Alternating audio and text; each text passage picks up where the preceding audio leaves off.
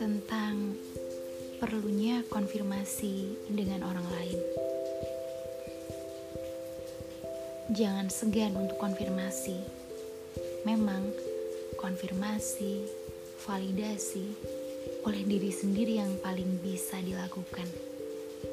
Tapi terkadang, atau malah seringnya, kita perlu validasi dari orang lain, konfirmasi ke orang lain Kenapa?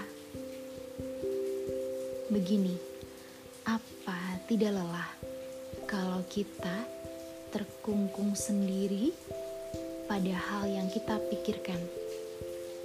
Ya, kalau sesuatu itu baik sih ya bagus. Tapi kalau yang terpikir itu hal yang sudah kita ramal sendiri, lalu kita terka-terka sendiri, akhirnya jadi hal yang tidak menyenangkan? Apa tidak lelah? Sakit yang ada, energi juga terkuras sia-sia. Jadi, konfirmasilah pada Tuhan pikiran itu. Jangan berembuk hanya pada diri sendiri. Buang-buang waktu saja kalau ternyata cuma salah menerka-nerka.